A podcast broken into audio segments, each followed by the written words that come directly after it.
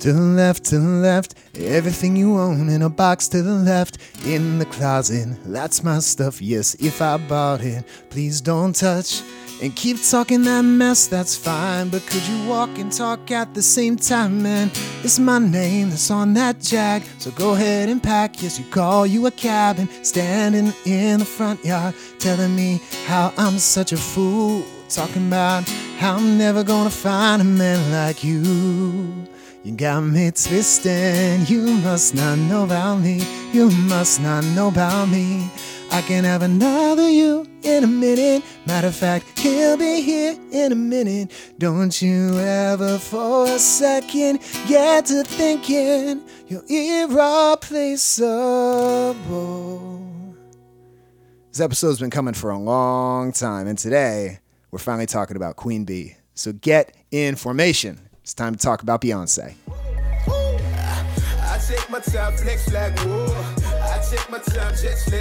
Welcome to Pop Culture Catechism conversations about music, movies, and the longings of the human heart. Let's get started. Black lives matter. How you feeling so far, listeners? All right, I got another one for you. I am a feminist. You doing okay? These are controversial things to say in Catholic discussions in 2022. Why is that? And should it be that way? Are these things, these these ideas, are they at odds with the Catholic view of the world? Are they totally congruent? Is there an authentically version of feminism, uh, authentically Catholic version of feminism? Is there an authentically Catholic version of anti-racism? And what does that look like? And what about love? What's love got to do with it?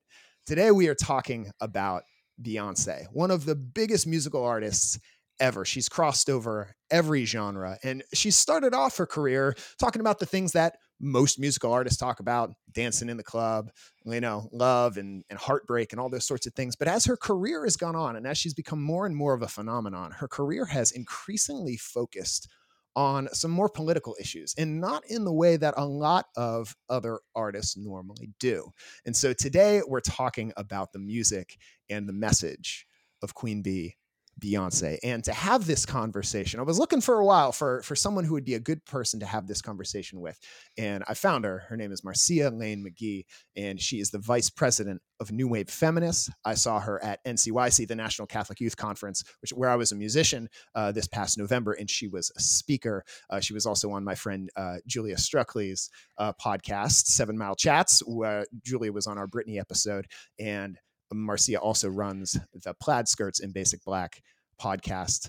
And she's the author of a new book called Fat Luther Slim Pickens, a Black Catholic celebration of faith, tradition, and diversity. My name is Mike Tenney. I'm a Catholic speaker and worship leader from Washington, D.C. I spent over a decade teaching Catholic high school theology and also trying to make it big as a rock star. And now I'm blessed to speak with thousands of people each year through various events and also pop culture catechism.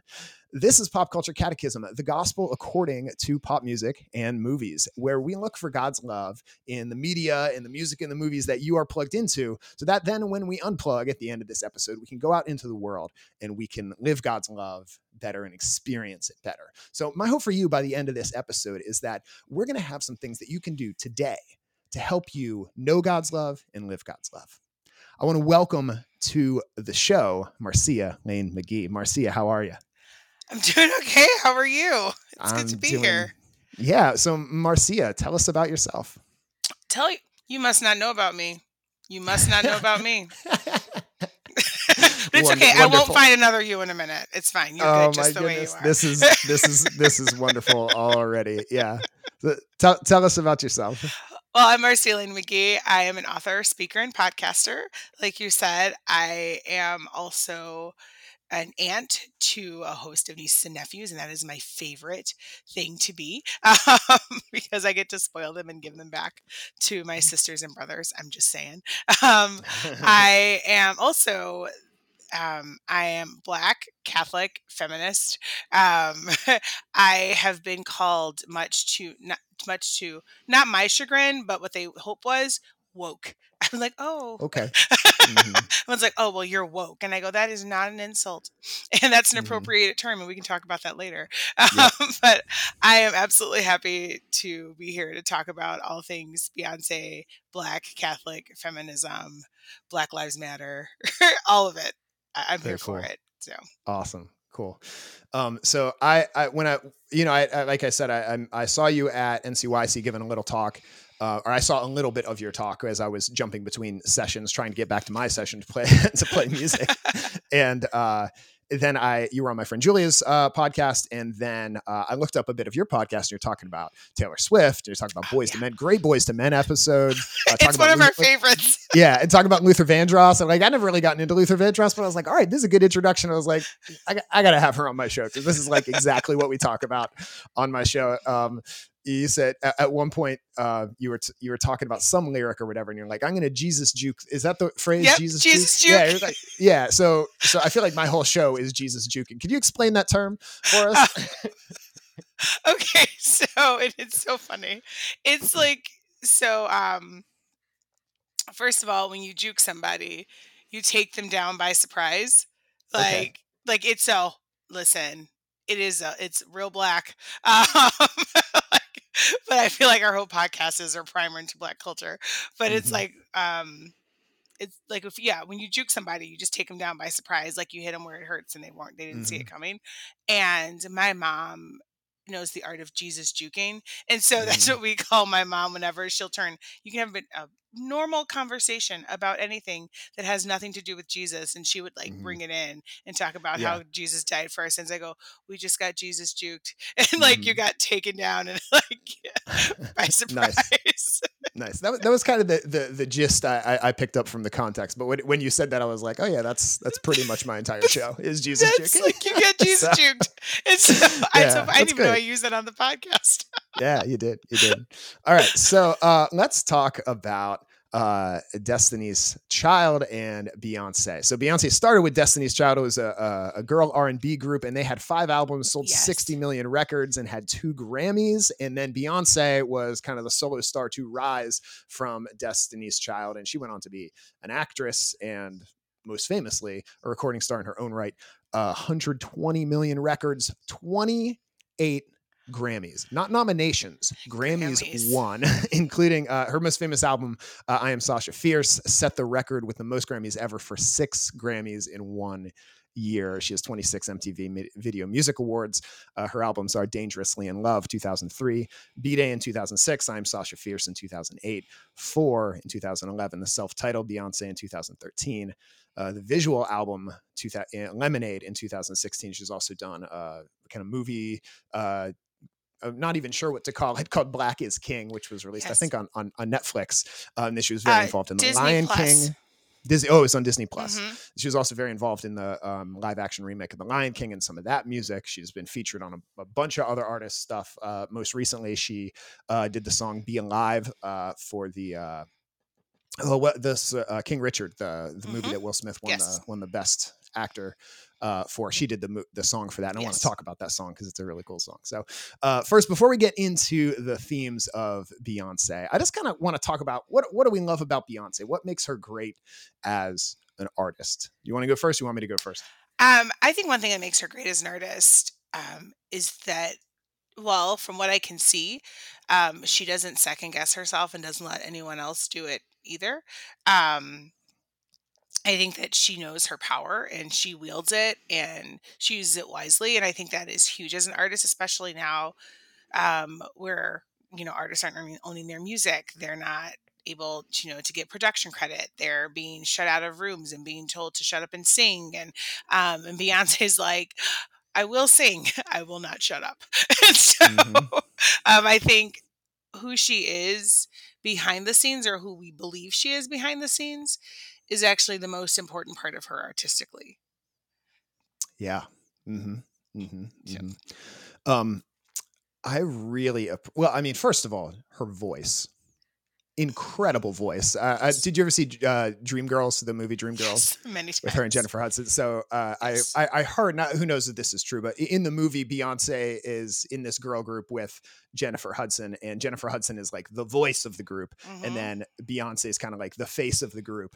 Um, and the uh, in in the movie, they're saying like, oh, Beyonce's character, she doesn't quite have the voice, but she has the looks, and so she's getting most of the attention. It's kind of like this this trial to overcome for Jennifer Hudson's character, who's the real talent of the group. But in real life, Beyonce kind of had to like tone down her voice because her voice is like right up there with Jennifer Hudson. Maybe Jennifer Hudson's like just just a little bit, but like Beyonce can sing. Good grief, just in- incredible control, incredible power. She's got this like growl that she does.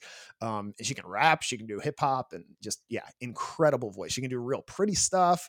Um, almost more like in a classical style, but she's she's just an incredibly versatile uh vocalist that can really really do anything. Um, Okay. I also think it's Can I? Yeah, sorry. I'm gonna, Yeah, I'm go- gonna go- say go ahead. something because Yeah. I really think it's really important that I come to the defense of my Chicago girl, Jennifer Hudson. I think that mhm. Jennifer Hudson has a more powerful voice than Beyonce, and I'm Oh, gonna yeah, put it out mhm. there. I'm like, Yeah, I was yeah, like, uh-huh. and not that. Nah, I'm not talking about talent. I'm talking about like the sheer power of her voice. Like Jennifer Hudson has a church voice yeah, she yeah, has sure. a gospel singing church voice and that's the voice i grew up with and like i know chicago gospel singers and that's it um Mm-hmm. and like i'm, I'm like i just i just want to be very clear about that i can't i can't let that slide okay. i think you're great mike i just can't let that slide No, no, no, no. That's that's good. And I, I would I would agree. And, and for listeners, I was making hands on the screen. I think Jennifer Hudson is just. I I, th- I think she's a little bit better than Beyonce, but I'm just saying Beyonce can hang. Beyonce can yes hang. I she can so. absolutely hang i just want to Yeah, yeah, to make that clear Okay, yeah, I would I would agree with that. I would agree with that. Um, something I also really like is she started off more pop, you know, coming from Destiny's Child, and even her early stuff, uh, "Crazy in Love," and um, oh you- that's a I don't know if you remember that song. Uh, That's a Check Up on it. I love that song. Check up on it. Um, St- listen okay those are all still bops all still bops yeah but but it's interesting she's I, I feel like a lot of artists they start out kind of hardcore into a specific genre Mhm. and then they kind of gradually become more pop and she's kind of almost gone the opposite direction where she started very pop and then she's she's kind of gone like harder into the hip hop elements um as as she's gone through like she wasn't doing stuff like formation early on you know and uh anyway so I, I just think that's cool she's she's really highlighting the best of of, of hip hop and r&b just kind of bring that into the pop world um and i feel like for many for many people who aren't into r&b and hip hop she's a bit of an ambassador in bringing those sounds uh, more into the mainstream so yeah um anything else you love about beyonce before we get into the spirituality and the themes of it Um. Okay, so I don't. I don't know if there's a really a. I'm just gonna say it. So Beyonce is also someone who is fully aware of the light skin privilege that she has, um, and she actually addresses it in Formation. But um, it's one of those things where she didn't. She didn't trade on it. She absolutely recognized that she had light skin privilege, and I think that caused her to prove herself more as a black Mhm. artist um, and to be as exceptional as she is. Mhm. Um, I think that that is. Um, I don't know if you're aware of that. There's a light skin privilege in Black community, or what that Mhm. looks like. Or oh, okay, I, I wasn't sure. I um, but Mhm. so for your listeners who don't understand, not. all- I mean, well, Black people aren't created equal. Period. Stop. But also, not all Black people are created equal, and there has a lot has to do with like people who are darker are not treated as well and people who are lighter are treated better like it goes down back to slavery where if you had lighter skin you worked in the house if you had darker skin you worked in the fields and i think that and there's a there and light skin privilege has it still exists and instead of trading on that she Mhm. worked harder to deserve not not like and i say quote unquote like deserve like my hands are in Mhm. quotation marks deserve Yeah. her role in the R and R and B hip hop, like in the black artist sphere. Um, and I think that it caused her to work harder and be more exceptional to make sure that people understood I deserve to be here. Don't for a minute say that I'm here because I'm light skinned. And I think that's Mhm. really important. Yeah, so thank you for for bringing that up. So I I first became aware that this was a thing. I worked at a Catholic high school for for many years and while the time I was there there was a big demographic change where when I first came in it was probably about 60 70% white and by the time I I left just a couple of years ago we were probably 70 80% black. And I so I learned a lot during that time, and one of the things I learned was first of all just just like how much Beyonce means to to young black people, especially um, especially young girls. And one of the things they talk about, they'd be like, "Oh, she light skinned," and you know, talking about another girl, and I was like, explain this to me this light skin dark skin thing like I, I didn't understand yeah. so we, we you know we and we i taught an ethics class so we were always talking about you know mm-hmm. racism and social justice and all sorts of stuff and so they would say you know light skinned girls are generally considered prettier and, and you know you think about the the famous um, black actresses you know halle berry very light skinned um, you Lena know uh, uh, uh, yeah alicia keys um, like the, the ones that are considered prettier are generally considered more light skinned. And um, so I want to uh, specifically the song that I'm thinking of is Brown Skin Girl. Are you familiar with this song? Um, so, yeah, I was trying to find my Brown Skin Girl T-shirt to wear, oh, and I, I, was okay. like, where did I put it? It might be in the laundry. Yeah. so yes, I am familiar. yeah. So so this this song, I would have students talk to me about this song all the time, and just like mm-hmm. how meaningful it was to hear somebody singing about black skin being beautiful. And uh, you know, she talks about Lupita. You know, Lupita is a, a famous actress, but darker skinned, and the fact that and she's she's one of the first that's generally considered very beautiful. Yep. And um, you know, and even just my myself as a as, as a man, you know, and thinking of as as I've grown up and matured, and just thinking about like what what what do I find attractive, and what do, what do I find sexy, and what what is you know like how much is that is socially conditioned and mm-hmm. how much uh, is this that and the other thing and you know i grew i grew up in the 90s where like everybody was super rail thin and you know anorexia and bulimia and yeah. um uh, plastic surgery and all, all sorts of stuff and now there's like photoshop and so you know, just learning how I, as a man, have been kind of culturally conditioned in a lot of ways to be attracted to women that are so artificially thin that in many cases it is impossible for them to even exist. Like Maxim yeah. cover models are like 100% digitally created.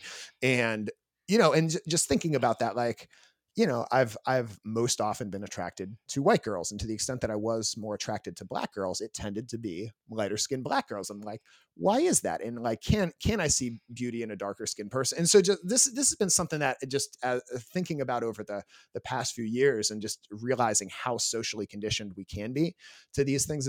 Anyway, so that that was something that my students really helped me yeah. to see. So I want to I want to read a little bit from from this song. Mm-hmm. So uh, this is her verse in Brown Skin Girls. Um, have you looked in the mirror lately?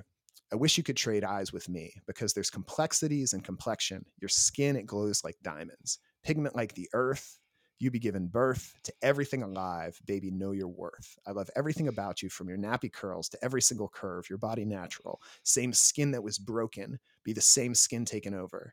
Most things out of focus view, but when you're in the room, they notice you. And the chorus is brown skin girl, your skin just like pearls. Skin girl, yeah, skin just like just pearls. Like, yeah. So I looked it up because that's interesting because um, that, that something else I my students taught me is um, like mirror mirror on the wall who's the fairest yeah. oh, of yeah. them all like i never even realized that the word fair and the word know. beautiful yeah they're they're totally synonymous yeah. and like snow white mm-hmm. she's snow white because she's supposed to be like pale and beautiful mm-hmm. it's like anyway, so I, I, that was just something I, I, didn't realize. So I looked up. There are such thing as black pearls. Yes. Yeah, there are some, some places of the world there are black pearls because normally you think of pearls as white. So I thought that was interesting. But um, anyway, just just seeing my my students talk about and how important it was for them to see.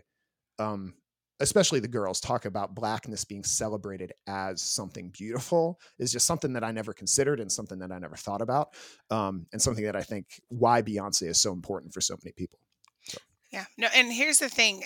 She's I think it happened. I think the shift happened when she had a brown skinned daughter. And I think that's something that's really important to note because Beyonce's music has always been listen, Crazy in Love, like all you can't start a Beyonce song without me starting dancing. Like I um I'm, I'm on the Peloton. I don't have a Peloton, but I have the app. There's a Beyonce ride, and I'm like, here we go, right? like mm-hmm. she will get you moving at all times, yeah. and it doesn't matter what she's saying. But when she recognized the responsibility of being the mother to a black daughter who will grow up mm-hmm. to be mm-hmm. a black woman, I think mm-hmm. a lot of things in her music changed. I think it was more. I think she was really realizing I need to leave a legacy, not because not as Beyonce the daughter, but as like Beyonce Knowles Carter the mom Yeah. to Blue Ivy. And I think I think Blue Mhm. Ivy changed a lot of things for her. Um Yeah. like with Brown Skin Girl, with with all of it, um, with formation, everything. Everything. Mhm. Okay, ladies, now let's get in formation. Yeah, it's such a good song. Um, hot sauce in my bag, swag. You know, Swag. just ce- celebrating. Uh, uh, you know, mm, uh, she, she talks about like her, her heritage coming from the Creole and just yeah, Mhm. anyway. So it's it's really cool her her her singing about that and, and, and celebrating it. Um, and uh, again, something. So I want to I want to talk a little bit about privilege because I think th- this is another like highly charged political word that I think sometimes people can Yes. trip over, and I think sometimes people object to it because um, it almost people almost see it as a way of of of uh, of being like, well, you know, your life was easy. You know, you have all these things yeah. that are that are undeserved. You just had things handed to you on a silver plate, and you know, everybody's got struggles in their life. Life is hard for everybody, and so I think it's easy to be like, what do you, what do you mean I'm privileged? You don't know what I've gone through. You, you you're judging me by the color of my skin and saying that my life is easy just because I'm white. And I, I think I think that's that's that's not what it's saying but can can you um I, I i feel like that's that's kind of the the objection to that term so can you kind of help us understand this this term privilege a little bit Well, when we say the term privilege or we use the term white privilege, we're not saying that your life was easy because you're white. We're saying that because you're white, your life was not as hard as it could have been. Do you know like and that's I think that's what people don't understand. Like your life your life may have been hard, but it wasn't hard because you're white. yeah okay. Um gosh there's so you're you're a 90s kid like me. I'm 42 i don't know how but like i'm like right i'm like we're in that same age range. Yeah yeah, yeah. um, uh-huh.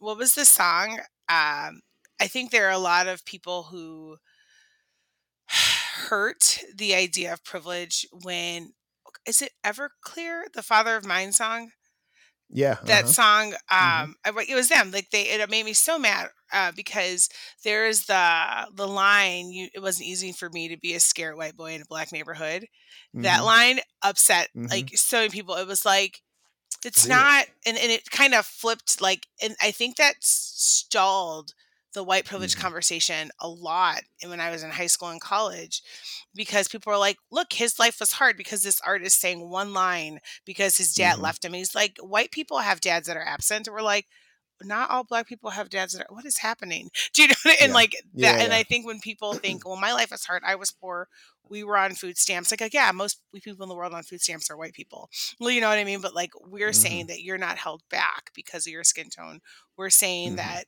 you didn't get um that you weren't denied you know basic human rights because of your skin like and i think people don't realize that happens to black people all the time they decide they know everything about me when they see that i'm a black Yeah. woman hmm Yeah, growing up. So I grew I grew up in the Washington D.C. area, which is is famous in the country for being like super diverse, and you know, like the the family two doors down from me was a black family, and he was an attorney, and they moved out and moved into a better neighborhood than we could ever live in, and like there was a black police chief that lived in our block, and that sort of thing. So I grew up very much thinking like, you know, racism was something that happened in the '60s, and then there was Martin Luther King, and, And then, it was fine and then, then it was fine, you know. And then and now everybody gets along, and we learn about in school, and and and everything's okay. And even for me, you know, there were movies coming out in the '90s like "White Man Can't Jump," you know. And if somebody said, "Oh, you're so white," like that was an insult, and you know, it was almost like black was black was cool, and that the black music is what the the cool kids listen to, and like i mean you know, if you're white, it's a, yeah. Well, I think it is cool, yeah. But like being white was like synonymous with like being lame. You know, if somebody called you, "Oh, you're so white," it was like, "Oh, well, you're nerdy," you know, white and nerdy, and um, so that's kind of and, and so it was it was a real revelation for me. One, just, just talking to some of my black friends as I became, you know, more grown up and more aware, and um, and also as I went to college and had had a less diverse experience Mhm. in college than what I was used to growing up to, and I was hearing Jewish jokes for the first time and people using the N word for the first time. And I was like, what What is this? Where Where is this coming from?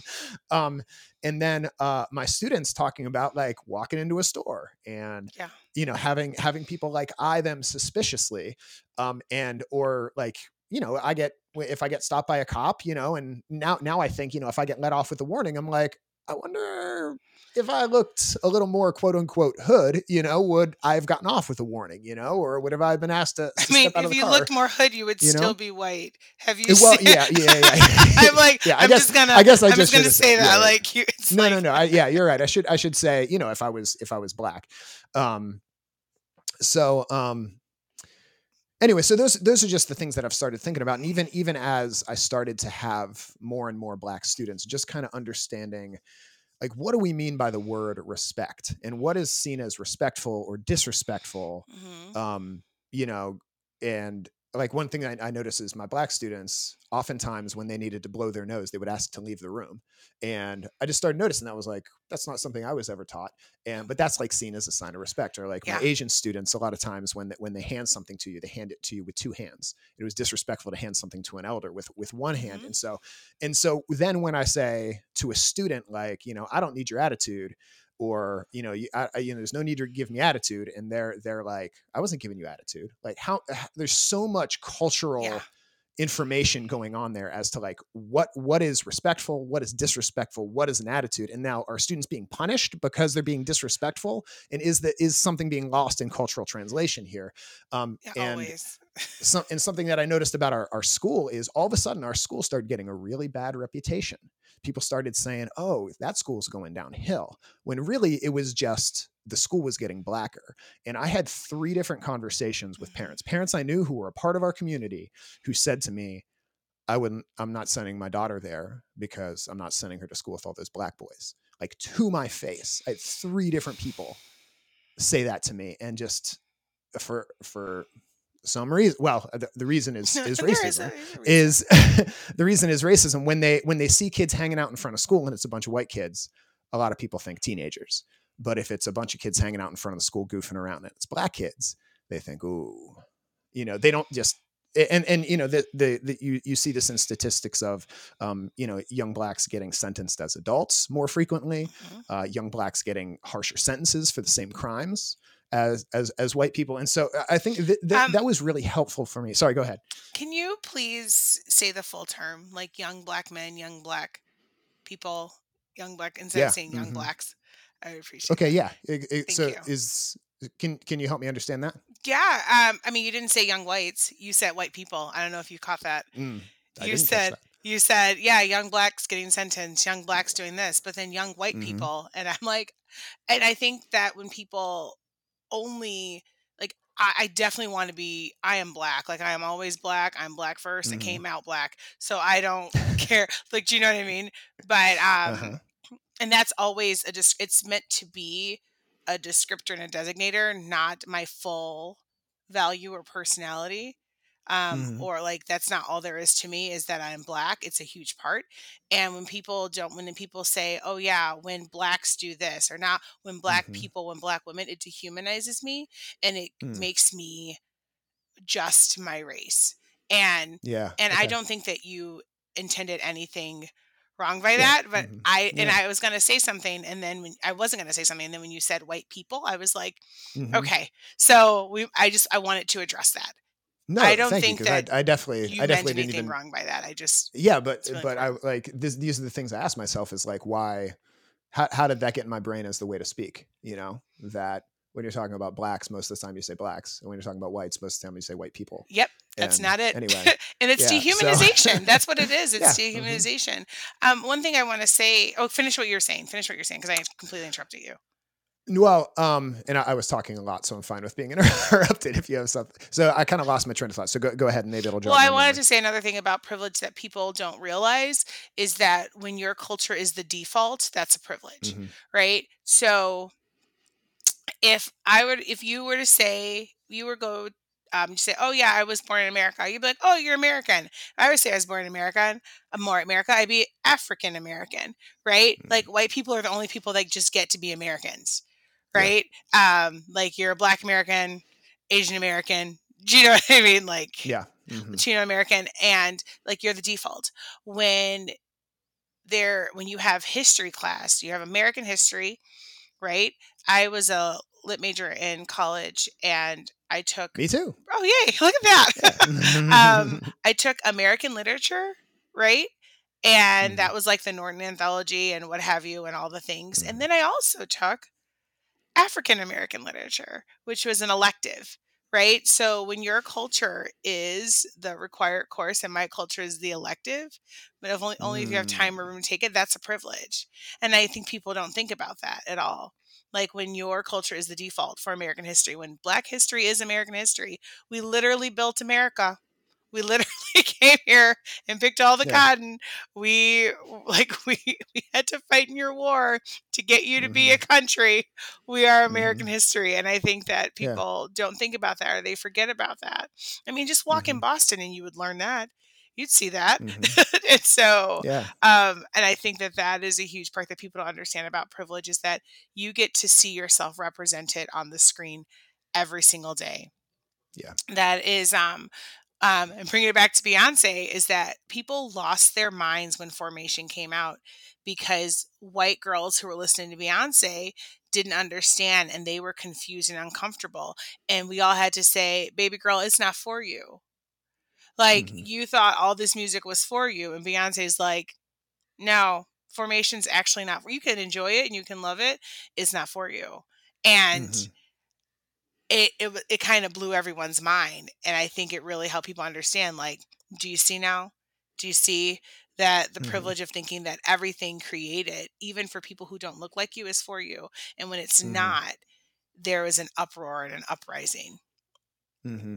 So well, I don't know if I don't know if you knew that surrounding formation that there. I, I, knew there. I knew. I remember there was some uproar. I don't remember exactly exactly yeah. what it was about, but just what that makes me think of is like that's. I mean, that's one of the things I love. Uh, why I was a literature major and why I've always loved stories and why I love music is because it lets you in on somebody else's experience.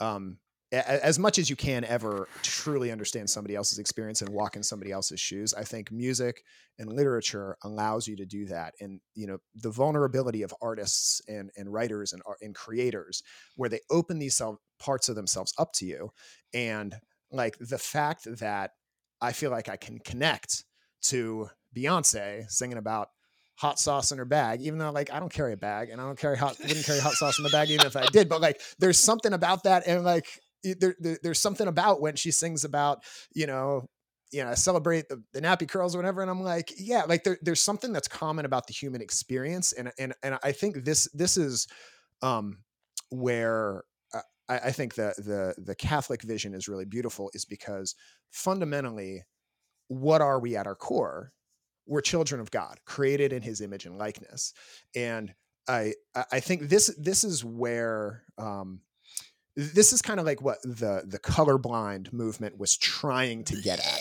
Uh, the colorblind movement. Yeah, we're, we're gonna we're gonna talk Gross. about where it failed. We're gonna talk about where it failed. But the idea of like what you know, growing up, we heard you know it should be colorblind and not not see race and that sort of thing. And I think the good thing there that they're trying to get at is that fundamentally at the core we're human beings.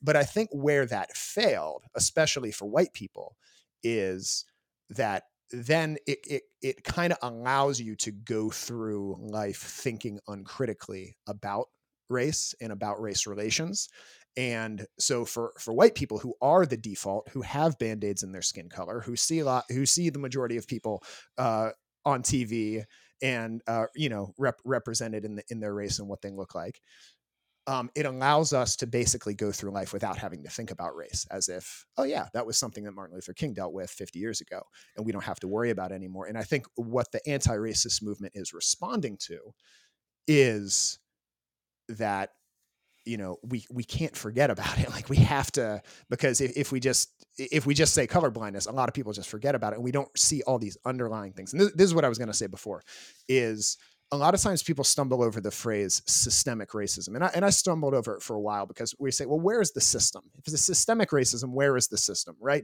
Jim Crow is gone, slavery is gone.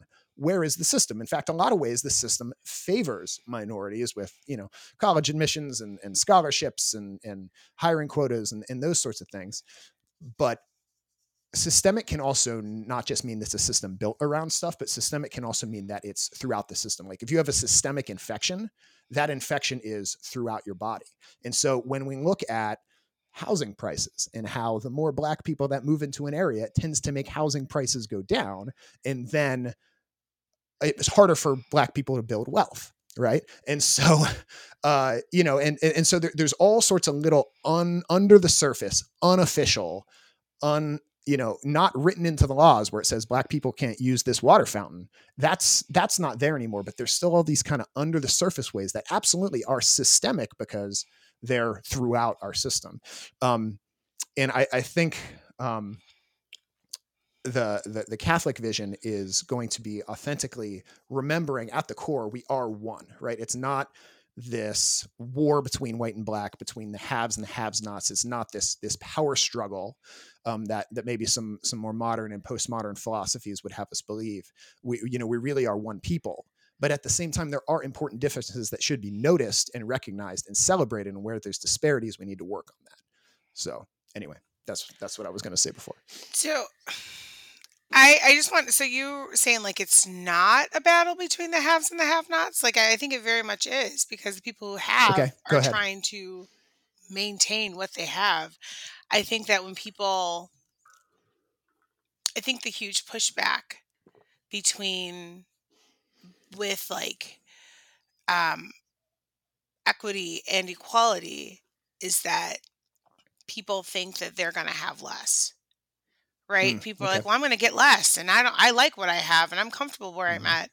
Um, and that is where the pushback is. So it always is a battle Yeah. between who has and has not, who has the privilege, who doesn't have it.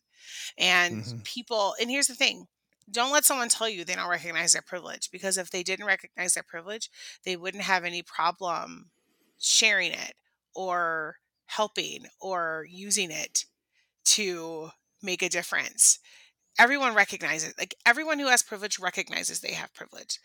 I have privilege um like i'm a i'm a i'm a black plus size woman right? And so there's not a lot of privilege that people think i have but i know that because of how i present myself i can get anything i want on the phone. I can get anything i want on the phone. Mm. like i know that sounds i know that sounds crazy. I, Yeah, I have family Mhm. members that are like, I need you to make some phone calls for me. And it's a real thing. Since I've been in high school, people are like, you, you're going to make these phone calls. You're going to help us get what we need. I Mhm. definitely have phone privilege because of the way I talk. Mhm. I talk, this is the way I talk, right? People say you talk white. I just talk, this is how I talk. I grew up on the north side of Mhm. Chicago. This is how north side Chicagoans talk. And when, and I, I recognize that. Like it would, it would be silly of me to believe I don't have a privilege when I talk on the phone.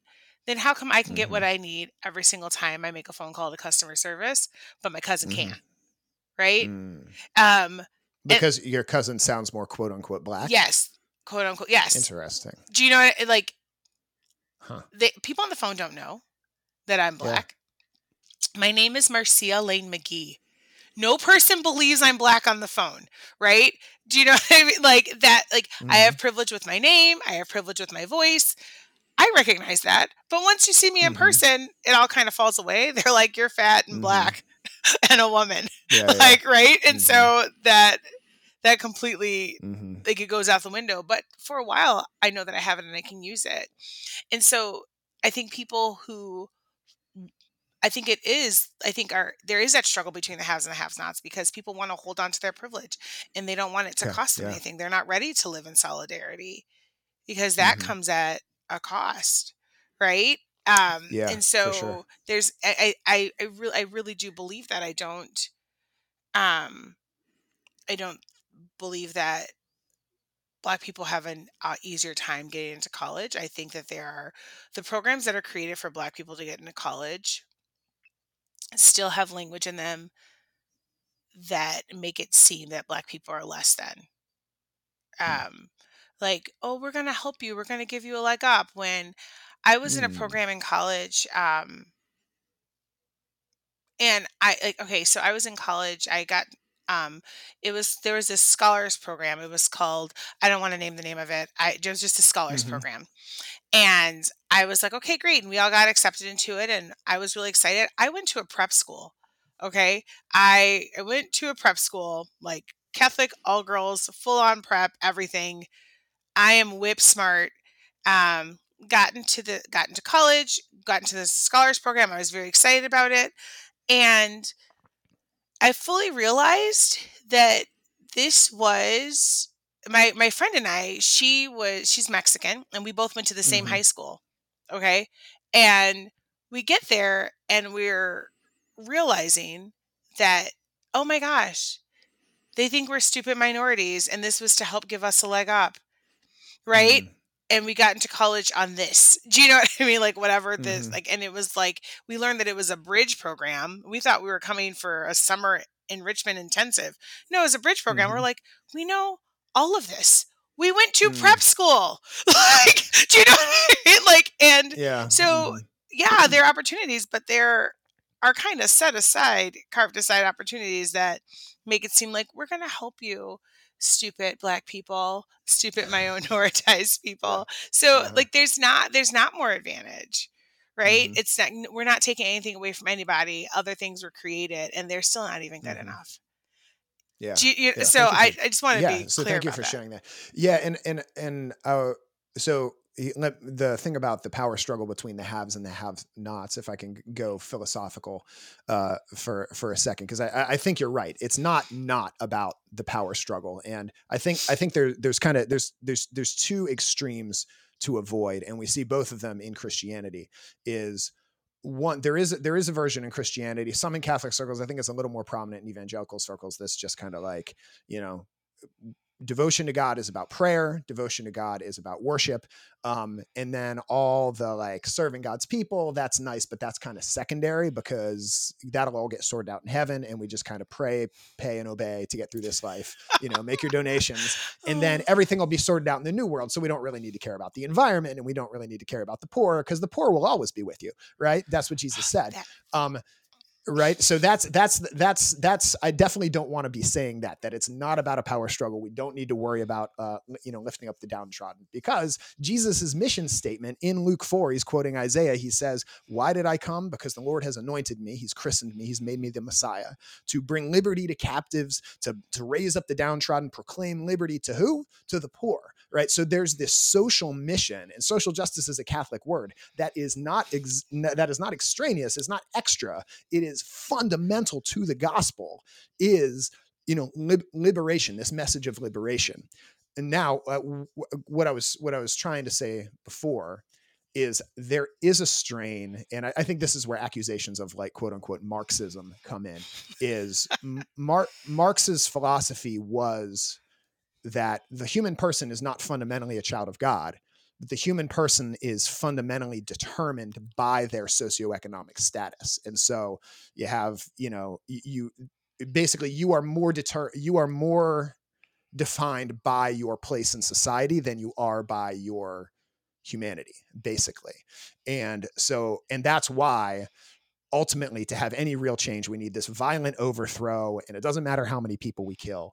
Um, and th- that's a real I mean- danger and it killed a lot of people in the 20th century. So Yes. so I think there's there's two there's two extremes to avoid there, and I think that's why the, the Catholic vision is so beautiful. Is because yes, we focus on real world liberation in the here and now, but we also recognize at our core we are, you know, we're we're, we're all children of God, and ultimately, there you know sin, sin is the enemy, and Mhm. those people over there who have more than me are not the enemy, and those people over there who look differently than me are not the enemy. Who are trying to take what I have aren't the enemy. Like ultimately, we're on the same team. That solidarity that you were talking about. Right. about. Well, So. yes. And I'm Yeah, like, I'm all about overthrowing the patriarchy and racism and Uh-huh. white and sometimes things need to be overthrown. They need yeah, to be overthrown. sometimes things well, need they to be need to be dismantled, right? Um, the whole thing. But I think when you dismantle, in anything that you dismantle, there are going to be people that are going to go down with the ship or the building, and there are going to be people hurt and lost in it. Um, and that not that we're like, oh, that's perfectly fine. but Mhm. I, I just when I think overthrow, and I go, well, you can overthrow people like overthrow regimes, but the palace still exists, and what that stands Mhm. for still exists. I'm like, dismantle it, tear it all Mhm. down, like take it out, like like get in that foundation and dig it up all day long. Mhm. That's what I'm going to say. Yeah, and and I, I, I and agree then get in sometimes things, formation. Information. yeah, and I agree. Sometimes things need to be overthrown. Even the Blessed Mother talks about that in the Magnificat, right? He, he blessed be the Lord because He casts down the mighty from their thrones and lifts up the lowly. So sometimes that absolutely um, needs to happen. So, yeah. Um, We got like of- real off. No, no, no, no. I think we we were ex- was I was going to start with love stuff and then get to get to anti-racism, but I'm glad I'm glad glad we went there. Um, so uh, I want to I want to close with just a, a bit from um, I have some things from the Catechism. This is pop culture Catechism, so I want to read Yeah. from the Catechism. It's Jesus Uh, just this Let's do it. Jesus Jukum. All right. So this is ni- 1934 paragraph in the Catechism. Created in the image of the one God, equally endowed with rational souls, all men have the same nature and the same origin, redeemed by the sacrifice of Christ, and are all called to participate in the same divine beatitude, and therefore enjoy an equal dignity. The equality of men rests essentially on their dignity as persons and the rights that flow from it. Men, of course, here meaning men and women, but they don't use that language in the Catechism. Um, every form of social or cultural discrimination in, fundament, in fundamental personal rights on the grounds of sex, race, color, social conditions, language, or religion must be curbed and eradicated as incompatible with God's design. There also exist sinful inequalities that affect millions of men and women. These are an open contradiction of the gospel. Their equal dignity as persons demands that we strive for fairer and more humane conditions. Excessive economic and social disparity between individuals and peoples of the one human race is a source of scandal and militates against social justice, equity, human dignity, as well as social and international. And apparently, I cut off the last word. But anyway, that's if you want to read more, that's 1934 in the Catechism. So, and and also from I have here a Bible quote from the Book of Revelation. This is chapter seven, verses nine and ten, and it's just a vision of all the people who are saved at the end of time. And it says, "I look and behold a great multitude that no one can number, from every nation, from all tribes and peoples and languages, standing before the throne, before the Lamb, clothed with white robes and palm branches in their hands, and crying out with a loud voice, Salvation belongs to our God, who sits on the throne, and to the Lamb." And uh, anyway, so I just think that's a, a beautiful vision of, of of all nations coming to the throne of God. So I was going to take us to feminism yet, or, or uh, next. Are we are we ready for yeah, that? I, I'm always ready All for right. feminism. All right. Can you handle it? so Feminism. Can you handle it? Catechism. yeah, um, I'm gonna stop. yeah, and so one thing that I think is uh, a principle from Catholic social teaching, which I think is key to understanding um, how like how where where kind of Catholicism intersects with feminism and, and also the anti-racist movement um, is this idea of the the preferential option for the poor, and that's a fancy word with a fancy term with with uh, simple meaning that basically just means w- we have lots of options for how to try to address the problems in society. We should prefer the option that helps the poor and vulnerable the most because they're the ones that are most in need. and so Yeah. so when we say things like black lives matter it's not saying that white lives don't matter. It's that you know black lives are not being treated in our society with the same reverence or uh, you know respect as as as other as uh, as other people. You know if a, if a, a white person murders a black person versus whereas a black person marries uh, or murders a, a white person the black person who murders the white person is almost always going to get a harsher sentence more likely to end up on death row. Yes. Um, but for some reason, when a black person murders a white person, that's that makes national news. Um, and so there's it, th- th- this idea that we have to say Black Lives Matter, and people respond with All Lives Matter. Well, it's like, well, yes, all lives matter. It's the same thing with the pro-life movement. Like the, the reason we we stand up for the unborn is because the unborn are unduly victimized, right? They have they have fewer legal protections. So I, I think that idea of the preferential option for the poor is is kind of a guiding light for us when we're talking about pro-life issues, when we're talking about feminism, when we're talking about Black Lives Matter, when we're talking about uh, social justice. Um, so the song I want to focus on here is uh, well, Formation, I think. Um, but also, do you remember If I Were a Boy? Um. Yes. Yes, I do. And the remix is trash. But yes. I, I don't remember that. I'll have to go. No, they have like a yeah. a boy version. And he's like, but you're not a boy because you would da da da. da." And I'm like, why did you approve that, Beyonce? but I vaguely remember that. Uh, it's okay. It was trash. No one needs to know about it. Love you, B. Mhm. yeah. So there's a lot of songs about, um, you know, girl power. Who runs the world? Girls. Um, we run this mother. There's, there, there's all, all these songs. Yeah. So, Yes. and this is something I really appreciate about Beyonce because so many other women, specifically in hip hop, not so much in R and B, but if you listen to Cardi, if you listen to Nicki, um, you listen to Megan and the way they talk about other women, uh, it tends to not like it tends to be like, well, I'm the best, but y'all are some, you know, y'all are some bees. Y'all are some. Whereas I notice when Beyonce, she talks a lot about her sisters. Mhm. Okay, ladies, now let's get in formation. You know, there's there's a mu- there, you don't hear her speaking in a derogatory way towards other women, which I think is like a really awesome, really healthy, cool thing. Uh, Um, But please don't don't discount Cardi and Meg. I just need you to know that too. Oh. Thank you. I was I was Yeah, like, do yeah, I need yeah, to defend all the other women to Beyonce? Yeah. Is our, that where our, we our are? first our, first episode of Pop Culture Catechism was on Cardi and Megan. Uh, we did WAP. That was our first episode. I, I Meg, Megan Thee Stallion is a is a is a is a guilty pleasure of mine. My wife No, always no, no. just shakes There are no guilty pleasures. There's just pleasures that other people think is are guilty. I'm like Okay. day long. Actually, there are some like guilty pleasures. Actually, so you know what? Yeah, We're not going mhm. to talk about that. But Okay. Yes. Yeah. mhm. but yes, I love them. So let's talk about like what is what is the vision of um, Catholic feminism? Because because a lot of pe- feminism in, in the the broader culture is, um, you know, very very much uh, abortion rights um, and and that sort of thing. So and some people even question: Can you be a Catholic feminist? You are the vice president of an organization called New Wave Feminists.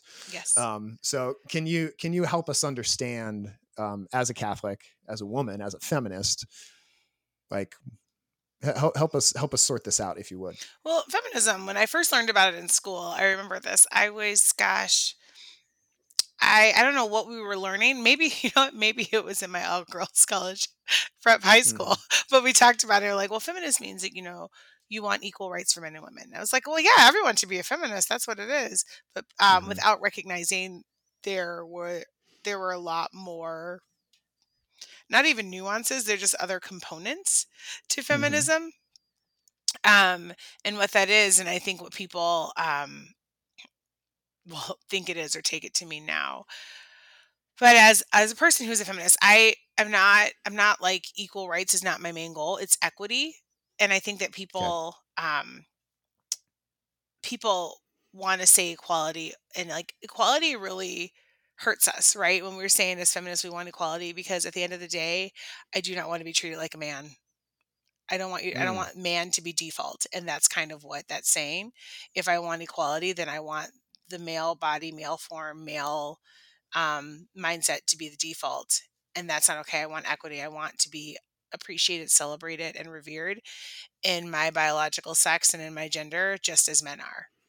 Right? Mhm. Um Yeah. and I think that that's where, and as a Catholic feminist and a pro life feminist, even though I very much dislike the word pro life and what it's become, but um, Mhm. I think that we recognize that like abortion and other um, abortion and other things that degrade women thrive because we've made the male form normative um, Mm. and so i think that as catholics that if we are allowing equity and you know making room and giving voice to the marginalized which are women um, which is really insane to me that women are marginalized because a woman bore God, and then a woman was the first to preach the living God. But you know, Mhm. sure, women are less than. Um, we don't have um, the same rights sometimes. But um, I think as a Catholic, that's kind of where my basis is, where it's like, if I was strong enough, if my form was strong enough to bear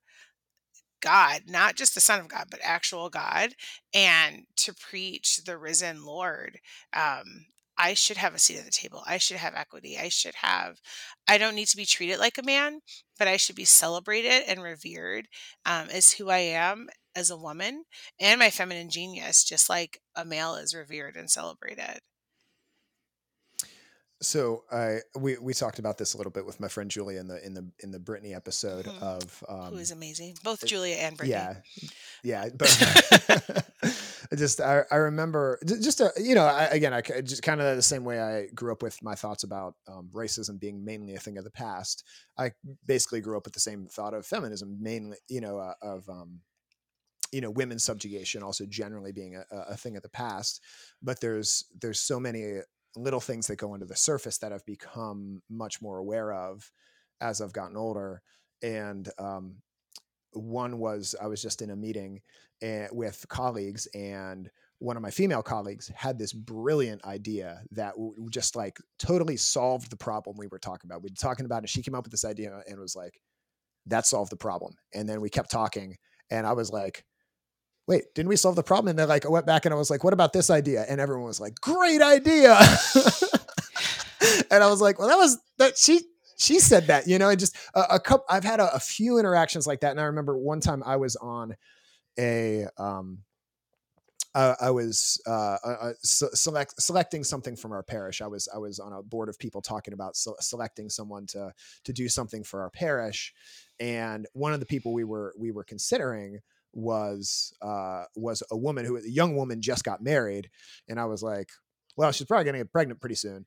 Um, and somebody said, well, that's that's like illegal for us to consider, and I was like, huh, yes, it is. Oh, yeah, that makes total sense. Like she explained it to me, and I was like, "Oh, so I can see how someone, you know, like me, thinking I'm very smart, trying to think through the practicals, and is like, oh, this is this is a keen observation I'm having here, you know." But when she brought up to me, I was like, "Oh, so this is like th- this is how these systems get built.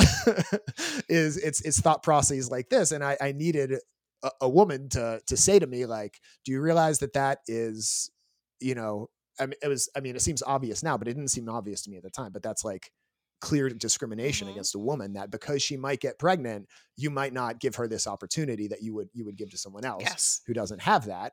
Um, and that would even reinforce the demand for abortion, right? Yes. And Yes. here I am, Catholic theology teacher. You know, like so. Um, just, just as I've grown up, I've seen more, more and more things like that that that have made me me realize, like, oh, so this this this feminism thing is is like really like we really we really need it. We really need Yes. a, a, a robust, um, you know, Catholic Catholic, uh, you know, founded in human dignity, um, vision of uh, of of feminism. So Yeah. anyway, Um, I also, it's funny when you say that. There's like a lot going on right now. Um, I don't know if you've seen on Instagram that there's a push. There's an organization that is pushing for the Diocese of America to consider paid leave for women, um, I did see which that. is huge. Um, Mhm. and I realized I worked in a diocese that didn't at one time.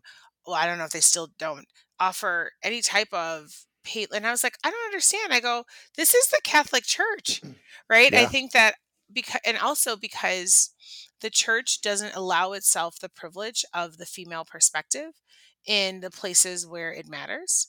And Mm. I think that really hurts um, our growth and our moving forward because if you don't, because just like just like not putting a woman in the mix of you know creating Mhm. life and growth and moving forward if you don't put a woman in the mix where decisions are being made you hinder Yeah. your growth and moving forward Mhm. right like you can't you can't have a baby without a woman right Yeah. no matter Mhm. no matter what no matter where science is you still need a womb y'all and Yeah. like that's all i'm gonna say Yeah. um Mhm. but you without having the privilege of the female Mm-hmm. perspective there you get dioceses that don't consider paid maternity leave Yeah. where it's the women who will provide our priests the women who Mhm. provide the women who provide the church like Mhm. literally provide the people of god yeah, and who in most cases are are are doing the the lion's share of the work in the domestic church in the Mhm. homes. You know, still in 2022. I- I'm I'm a stay at home dad when I'm not doing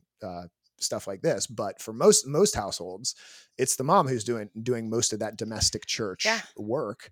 Um, so uh, yeah, the, when I when I saw that on Instagram, I was like, "You mean to tell me that there's like hardly any dioceses that have like that paid maternity leave?" Yeah. That's yeah, it's it's it's it's it's hard to believe. and so I it's it's a, it's it's unjust and the church is called to Mhm. be the most just employer and Yeah.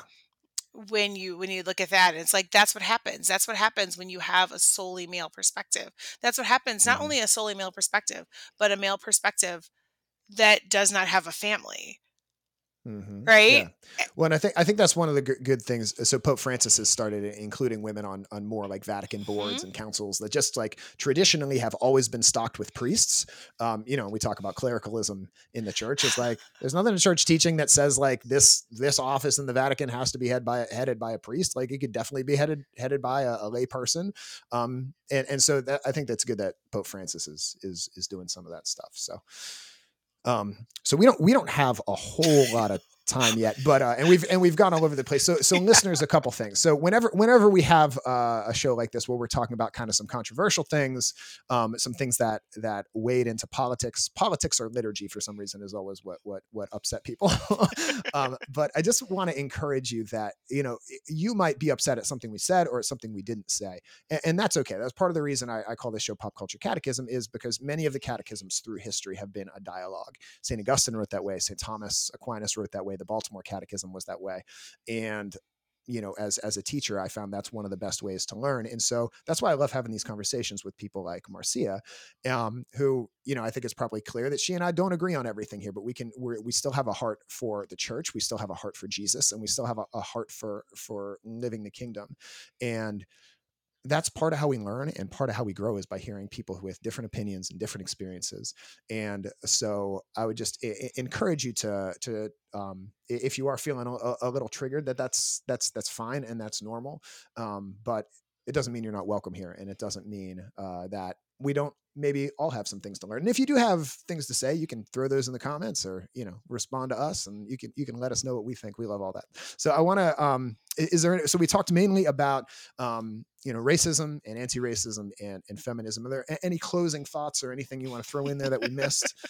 I know. I feel like I know we could go on all day, but um, is, there, is there anything that we like absolutely missed that we need to, yes, throw in that you can think we of? did. And I'm so sad because I was like, I was really excited to get into the whole body positivity part of Beyonce. Oh, yeah. And I was like, but it's okay. It's okay.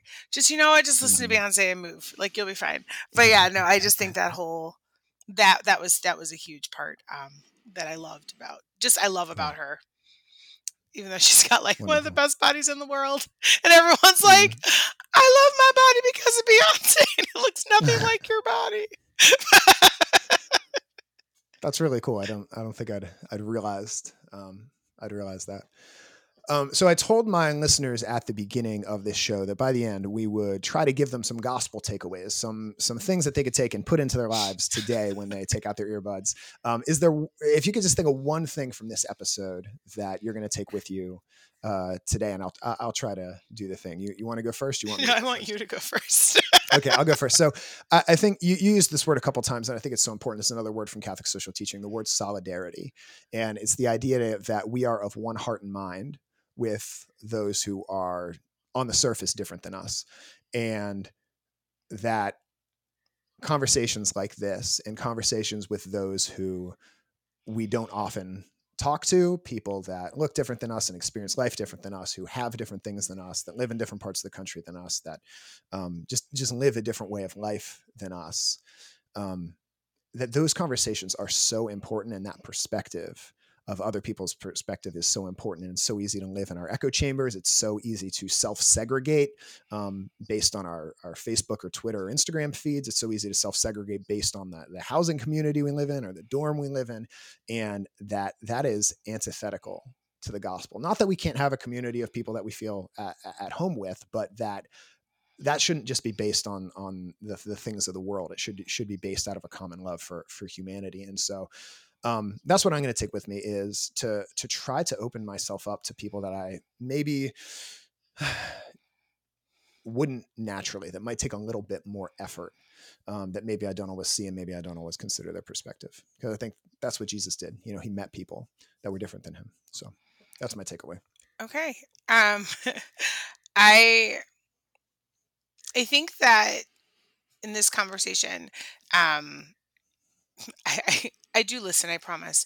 But um, I think that my takeaway has been how listening is really important. Um, and being uncomfortable. Like we, I don't think that we would have had this conversation if you weren't like, let's talk about Beyonce.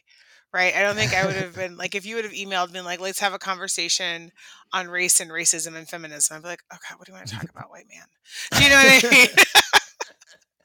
Do you know like no, like Uh-huh. real real talk. I think that finding Mhm. common ground and finding um commonalities, positive, you know, commonalities that we can talk Mhm. about and get excited about. I think that is reminding me that is a really great place to start having hard conversations because I am not a conflict averse person. So I'm like, bring it, Mhm. let's do it. And I think that that's not always um, the way to go. Even Jesus wasn't afraid to flip tables, but Jesus also wasn't afraid to be gentle and understanding. And I think that's a huge um, Mm. takeaway. And um, I appreciate your um, willingness to be uncomfortable, um, to sit in your discomfort so that you can learn something better. And um, and your way of doing that also allowed like challenged me. Like I wrote a few things down where I'm like, "Oh, I need to think about the way I phrase that, even though I don't think I'm Mm. wrong most of the time. Um, but um, yeah, so I think that that's a really good um, takeaway from this episode. Nice. Well, thank you for this conversation. I, and I didn't, I didn't feel too uncomfortable. I like talking about stuff like this and, and learning things, and I, I appreciate your perspective. And uh, if people want to hear more from you or they want to know more about you, where should they go? Um, you can go to Instagram. It is my favorite little corner of the internet. I have the best Mhm. followers on Instagram. We are a small and mighty bunch. You can follow me at stylishly Sia. Um, that is S T Y. Like I was about to spell it out and I can't.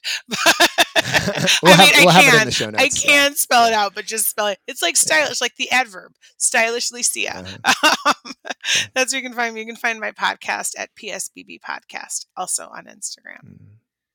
Awesome. Yeah, and you have some some great episodes on there. And if you if you don't have enough uh, pop culture Catholic commentary on this uh, podcast, definitely go check out hers because she has a. They have, you, you guys have some some great stuff. And uh, you have your your new book is out. Yes, yes, it is. It's called Fat Mhm. Luther Slim Pickens. Um, Mhm. It is Luther Vandross is our inspiration, apparently. Um, Mhm. It is a celebration of Black uh, a Black Catholic celebration of culture, t- tradition, and diversity.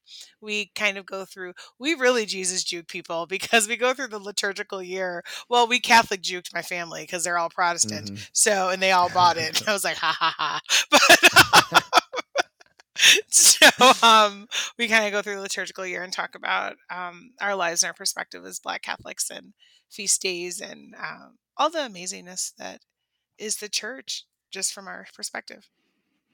Nice.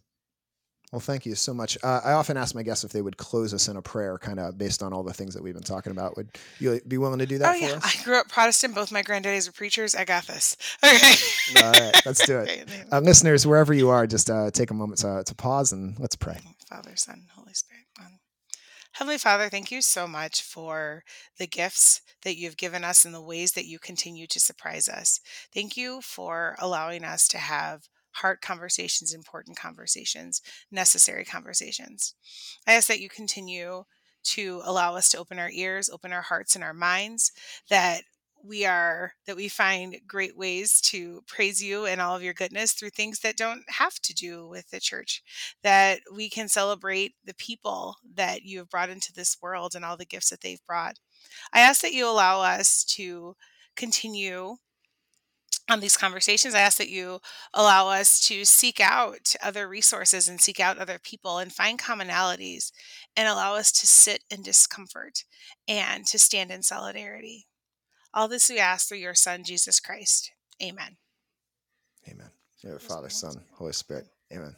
Marcia, thank you so much, and uh, thanks, thank you for this conversation, listeners. Thank you to you, and if you have uh, appreciated this conversation, if you learned something, if you were challenged, if there's somebody you think needs to hear it, the best way you can support us is by sharing this episode with somebody. Just text it to them, take a screenshot, share it on your socials or, or something, and just say, "Hey, I think th- this is a conversation you would really appreciate." Maybe they're Beyonce stan, or maybe they're this would just be a conversation that they would appreciate.